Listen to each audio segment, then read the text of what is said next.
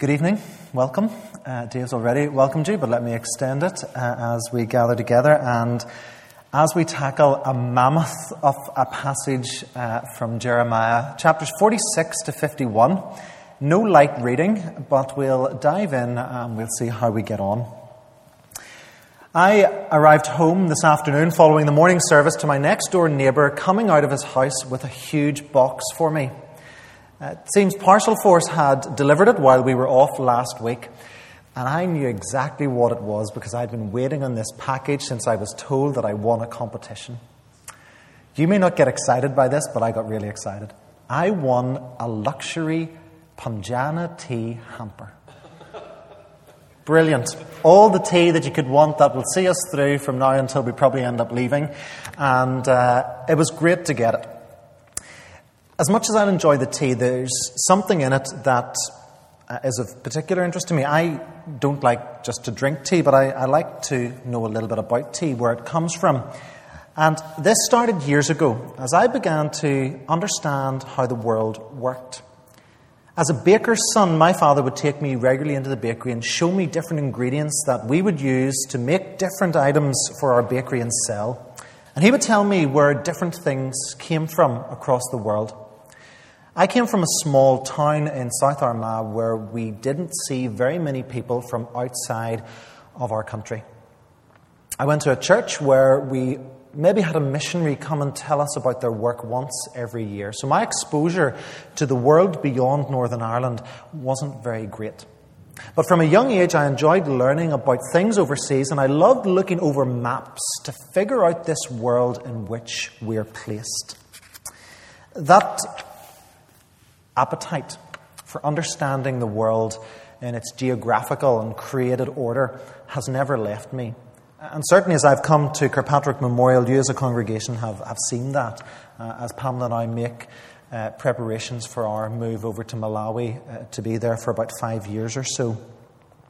You see, whenever we look at creation, as we look at this world through the eyes of Genesis, the created order that God brought about, things that happen in certain parts of the country or of the world, temperatures that are in particular uh, continents and, and other temperatures on other continents, we begin to get a picture of a great creator God. The thing is, we miss it all too often. There's some parts of the world we will never see. There's some we will, and we'll be able to stand in awe at the wonders of what God has made. But there's going to be stuff we're never going to see. But there's one thing we know whenever we read the Bible. As we read the story of God in our human history, we know that He created every aspect of this world. Nothing is beyond Him, nothing is beyond His reach. We may never meet a representative from every people group or language group of this world. But the God whom we worship and whom we serve knows each one, knows each one by name. Tonight, in our passage, we're going to go through nations of the ancient world. These names are going to be familiar with you uh, from Jeremiah 46 through to 51, some more familiar than others, because these are people groups and nations who were very much involved in the life of God's chosen people, Israel. Jeremiah has a tough job. If, we, if you've been with us as we've been looking through this book, you'll know he had the toughest of jobs imaginable.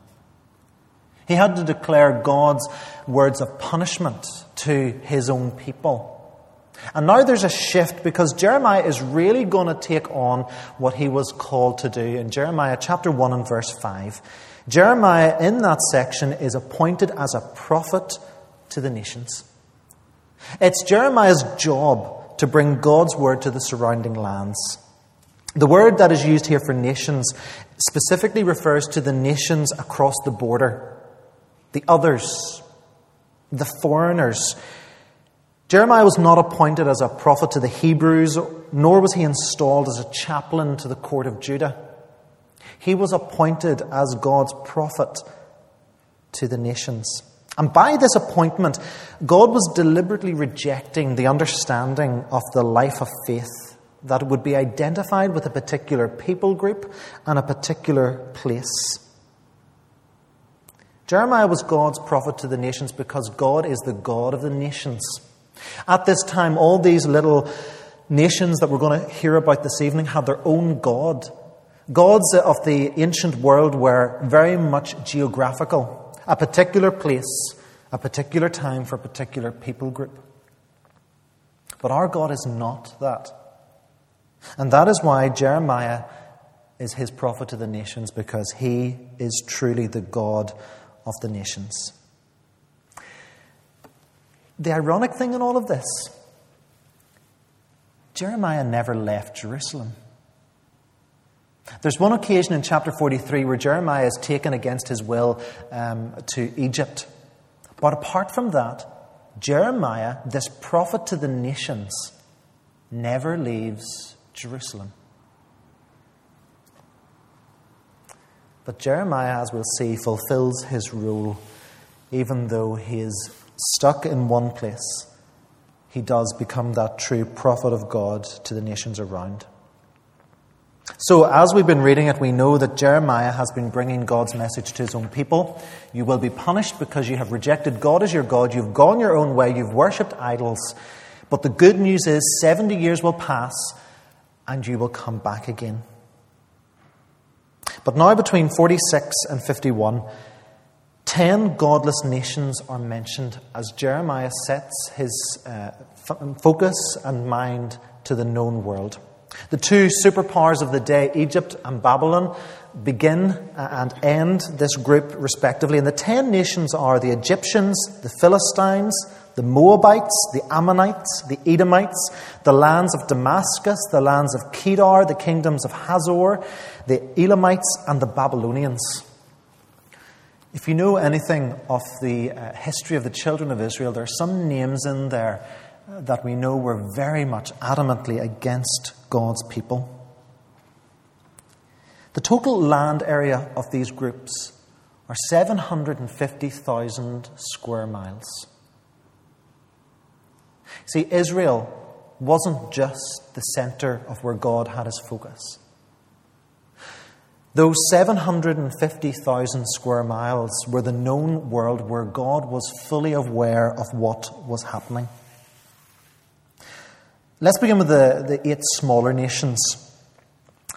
Through the passages that we read from 46, uh, well, the, these smaller nations begin in, in 47 to 49 there's a common theme. The theme is that they will be punished. They will be punished because they are godless nations. They have rejected the one true God. They've been disobedient and they've gone their own way, wanting to satisfy themselves by what they make up. We don't have time to go through each individual nation, but here's a snapshot of what God says through Jeremiah. Moab is lamented and mourned, and Jeremiah says this Yes, Moab's doom is on countdown, disaster targeted and launched. Weep for Moab, friends and neighbours, all who know how famous he's been. Lament his mighty sceptre snapped in two like a toothpick, that magnificent royal staff. That's Jeremiah 48 16 to 17. But the last word comes in verse 47 of chapter 48. Yet I will restore the fortunes of Moab in the days to come, declares the Lord. The Ammonites are next, and they are addressed in chapter 49 and verse 3. Wail, O Heshbon, for Ai is destroyed. Cry out, O inhabitants of Rabbah. Put on sackcloth and mourn. Rush here and there inside the walls, for Molech will go into exile together with his priests and officials. A few verses down in 49, in verse 6, the final word is Yet afterwards I will restore the fortunes of the Ammonites, declares the Lord. Elam is warned in verses 35 to 36 of the same chapter. See, I will break the bow of Elam, the mainstay of their might. I will bring against Elam the four winds from the four quarters of the heavens. I will scatter them to the four winds, and there will not be a nation where Elam's exiles do not go. But the characteristic, uh, last words that have been in the passages so far comes in verse 39. Yet I will restore the fortunes of Elam in the days to come, declares the Lord. A snapshot of what chapters 47 through to 49 look like. And although the bulk of these passages are very much judgment and punishment for these nations, there's single lines here and there that talk about salvation. And this is the message that Jeremiah has been given to the people of Israel, and it is now the message for the nations around them. It'd be quite easy for us to sit back and say, let them have it. Throw all your arsenal at them and get them off the face of the earth for their disobedience. They rightly should be punished because they have disobeyed God. If that's our thinking, then we miss the point of what God's all about. This is not a moment to sit and rub hands at God's great punishment against the nations. Because in these acts of punishment, God is showing his true character. It's one of mercy.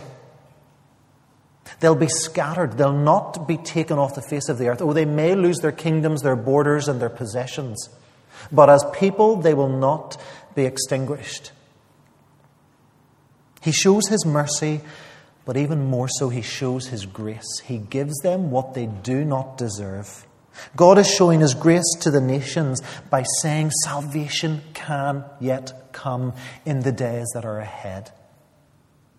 This is the character of God. Even though they don't deserve it, God still provides a way of salvation for them. Why does he do this? Because he is the God of all creation, and therefore he is the God of all nations.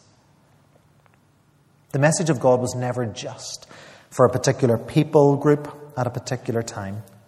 There is no doubt that the children of Israel were chosen from all the nations as God's chosen people.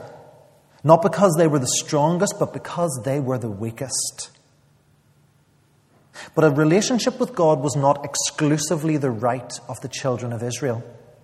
Whenever you read the law and what God said to his uh, people in Exodus and Deuteronomy, it's very clear that someone who discovered the true Yahweh, the true God, could come part of the community. They could become members of the community of God through the children of Israel. There were ways of them coming in to this great community.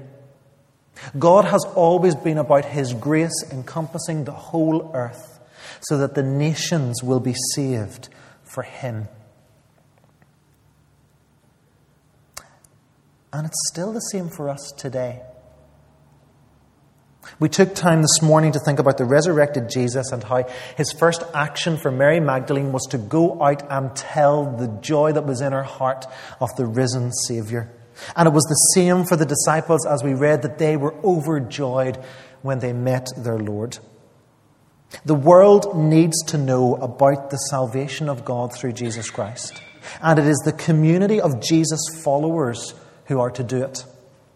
We're not to sit back and settle for our little patch alone.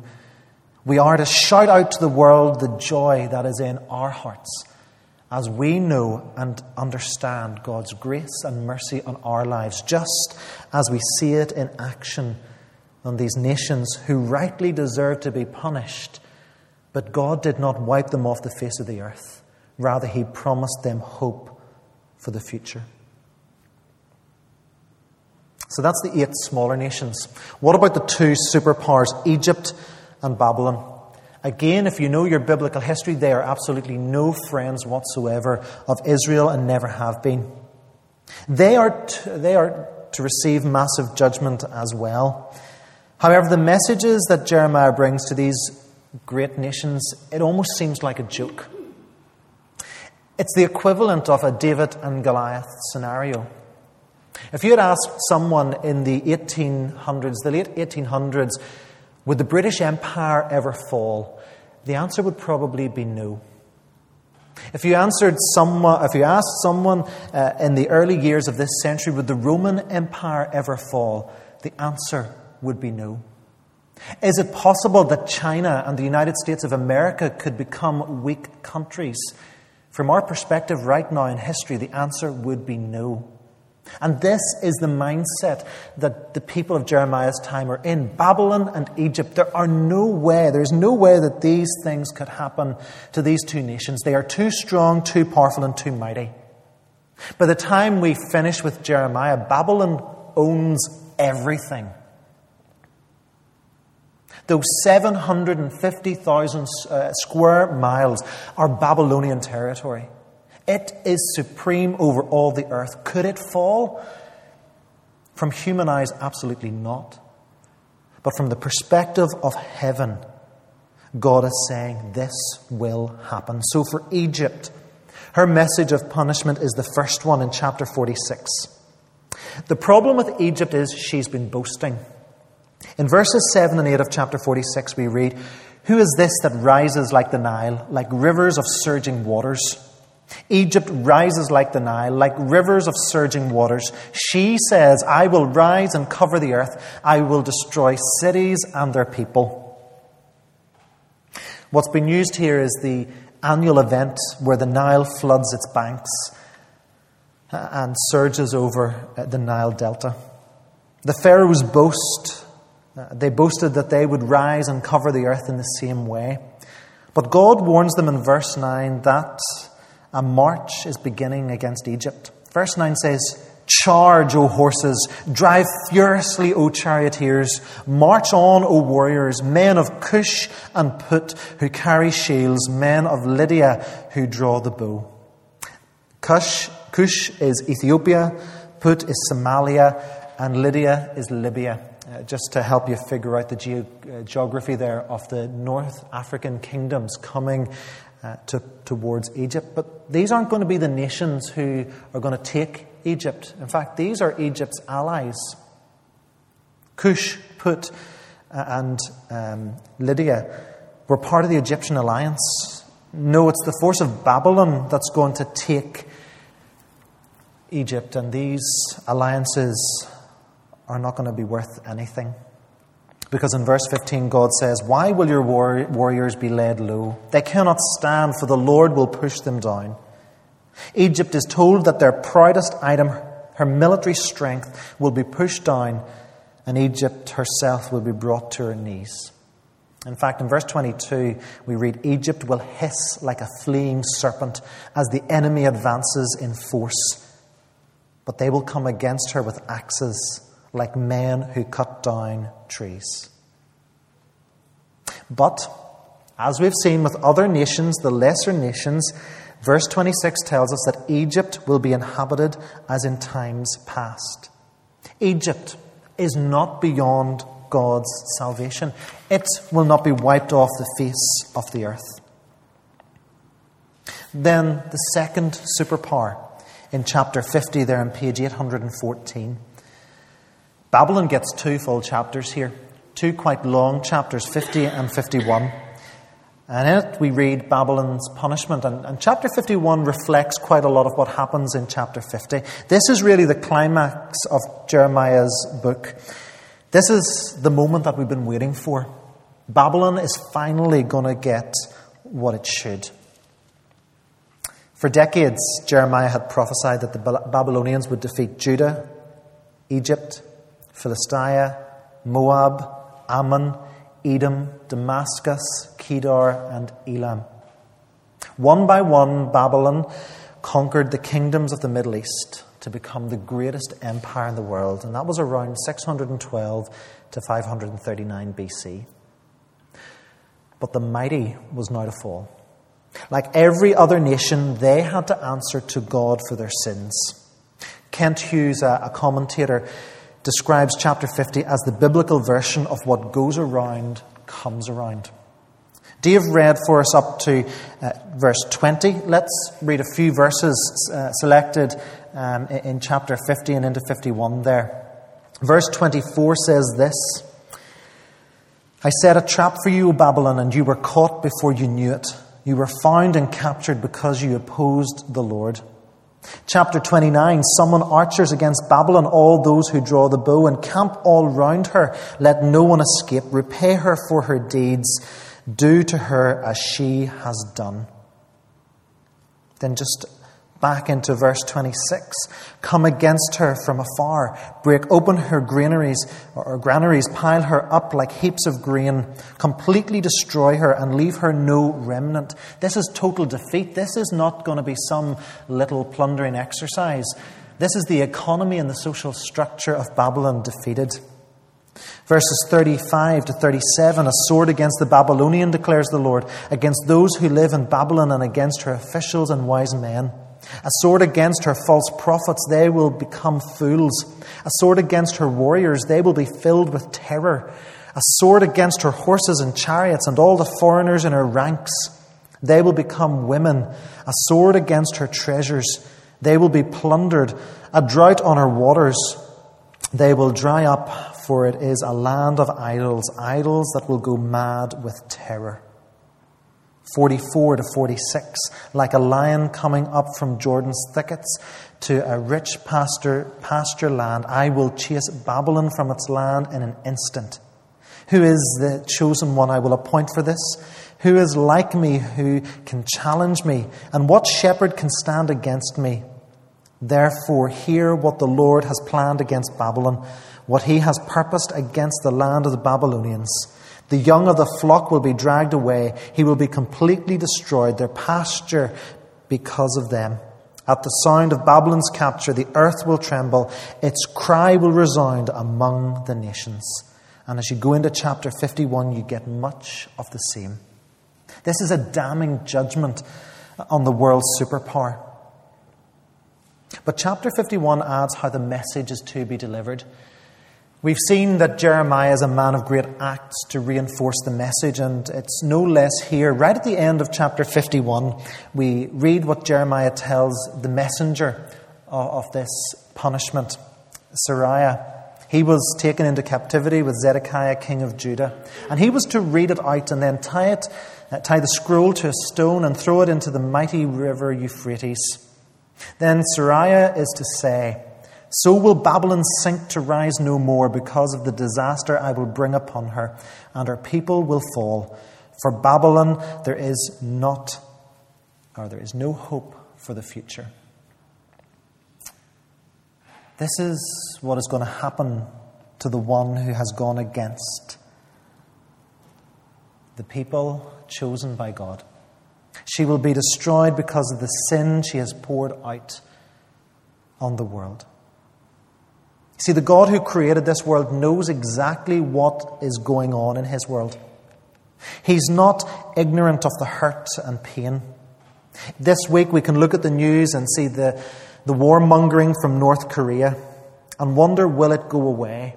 It seems like it won't, but a day will come when North Korea will have no power or authority.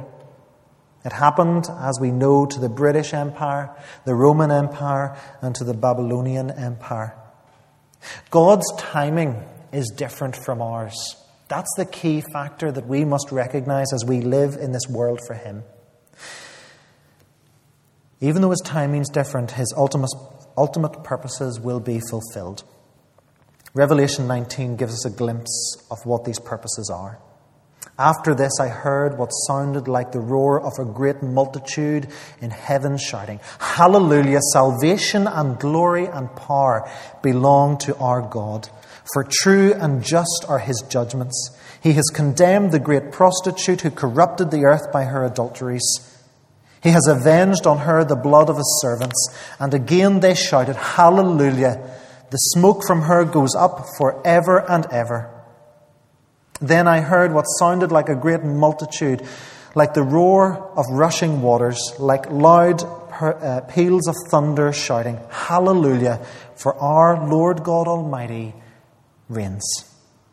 This is the picture of God's salvation plan that He has for us.